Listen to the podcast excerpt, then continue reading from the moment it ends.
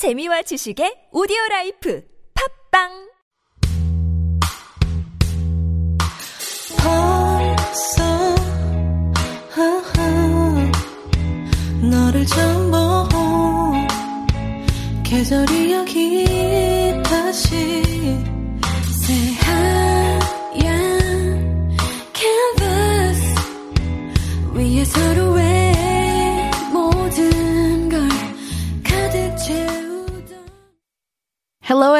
Welcome back to Lim'scool. I'm your host, Hyerim.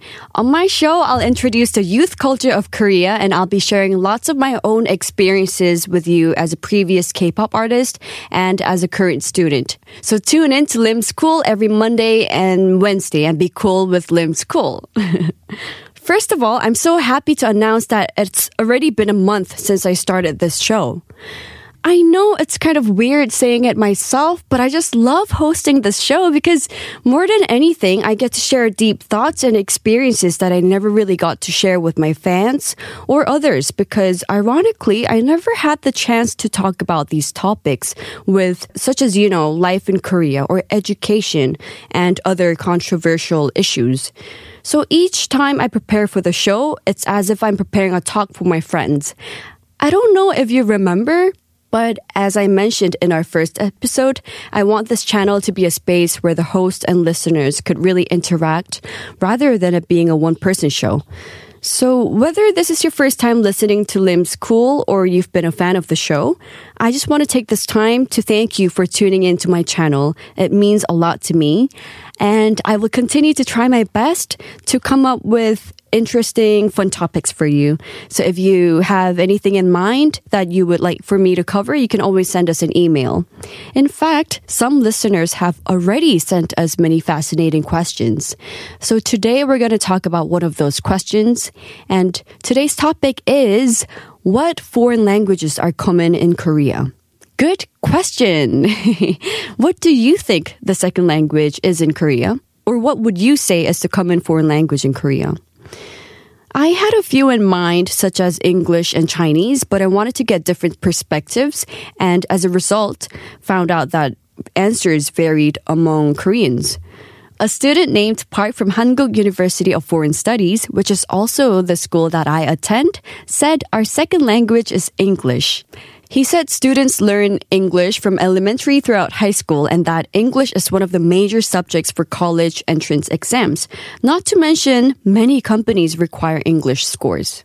He also said that although students learn other languages like Japanese or Chinese, they're less critical as English because unlike English, they're not mandatory. Okay, I see. Now, there are also oppositions to this thought. Kim, an office worker in Korea, said he believes Korea doesn't really have a second language because, in his perspective, although many Korean students achieve high scores on tests such as TOEIC or TOEFL, many of them still can't speak with confidence. Hmm, do you agree? Which opinion do you agree more on? I'm not sure. We just looked at different perspectives people have about foreign languages in Korea. Now, why don't we talk a little about the history of foreign languages in Korea?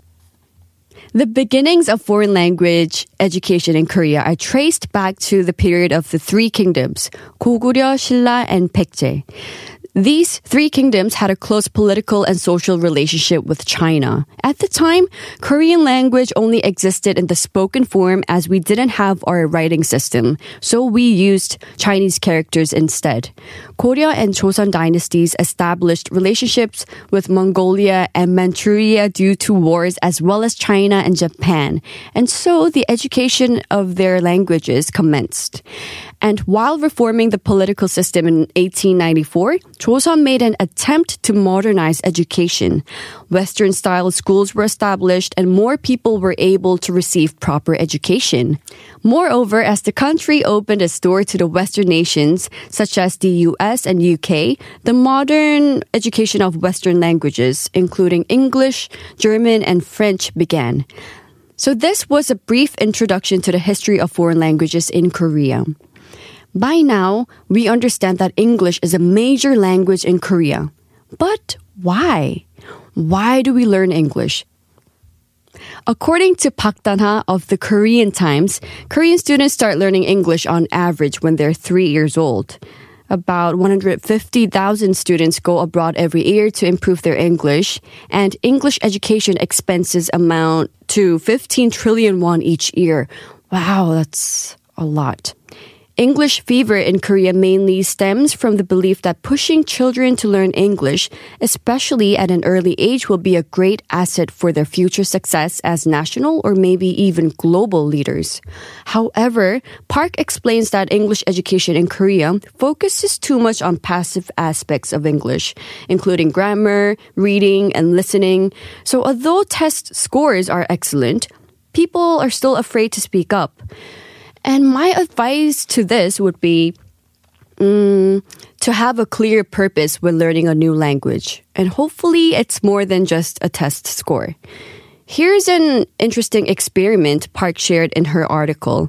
It is about Koreans and English native speakers who were asked to listen to the same speech without knowing anything about the speaker.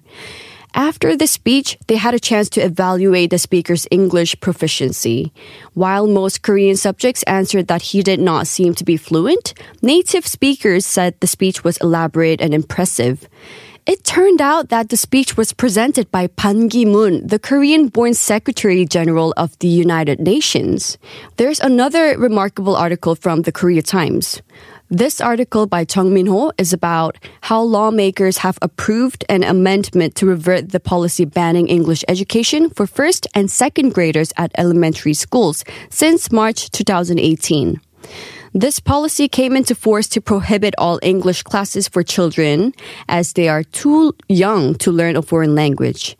And that teaching them Korean and English simultaneously could hinder their development of Korean proficiency. Mm-hmm.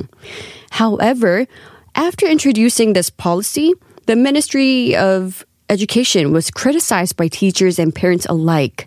Many scholars were skeptical, saying learning a foreign language at an early age outweighs its negatives, if there are any in the long term. Speaking of foreign language, when I lived in Hong Kong during my childhood, my family used Korean at home, and I learned English at a Hong Kong local school. I was fortunate to learn different languages thanks to my surrounding situation. However, I wouldn't say it was easy because learning various languages at such a young age was indeed confusing. Although people envied me for being able to speak different languages, I often felt like I wasn't fluent in any of these languages. One of the most frequent questions I still get to this day is, what language are you most comfortable with? If you ask me now, I would probably say Korean because I've lived in Korea for more than I've lived in Hong Kong. However, in the past, this was the most complicated question because I didn't know. I used to think to myself, huh, I'm not comfortable with any of these languages. So although it was a privilege to learn various languages, it was challenging at the same time. I would like to close today's show with a quotation. American journalist Flora Lewis once said, Learning another language is not only learning different words for the same things, but learning another way to think about things. Today, I discussed what foreign languages are common in Korea, why, the history of it, and finally, my experience in foreign languages. If you have any opinions or thoughts about Lim'scool, you can send us an email to superradio101.3 at gmail.com. For more information about Super Radio, you can check out our Instagram at Super Radio 101.3. Today, I will play Almost Is Never Enough by Ariana Grande. This has been Hidden from Super Radio, Lim'scool. Thank you so much for tuning in. Take care and see you next week. Love, Lim.